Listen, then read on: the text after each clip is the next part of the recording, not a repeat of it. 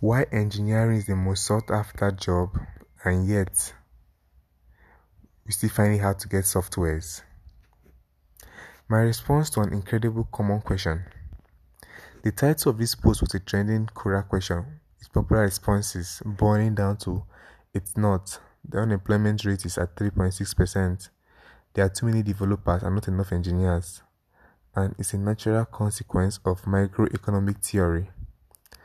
It might be useful to elaborate on the last one, but I thought it would be a lot more fun to take a look at the absolute most popular answer. I was unemployed for many months, waiting, hoping one day someone would hire me without requiring me to white to whiteboard. Yep, it's even worse than whiteboarding.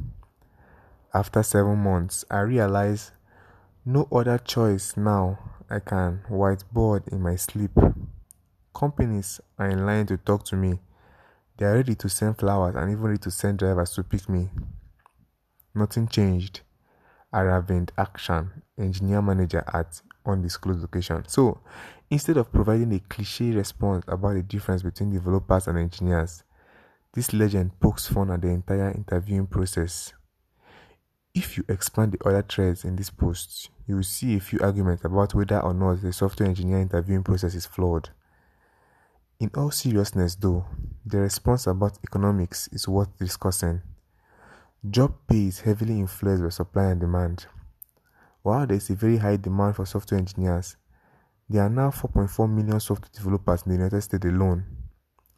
This is edited. The original sentence said 4.4 million software engineers.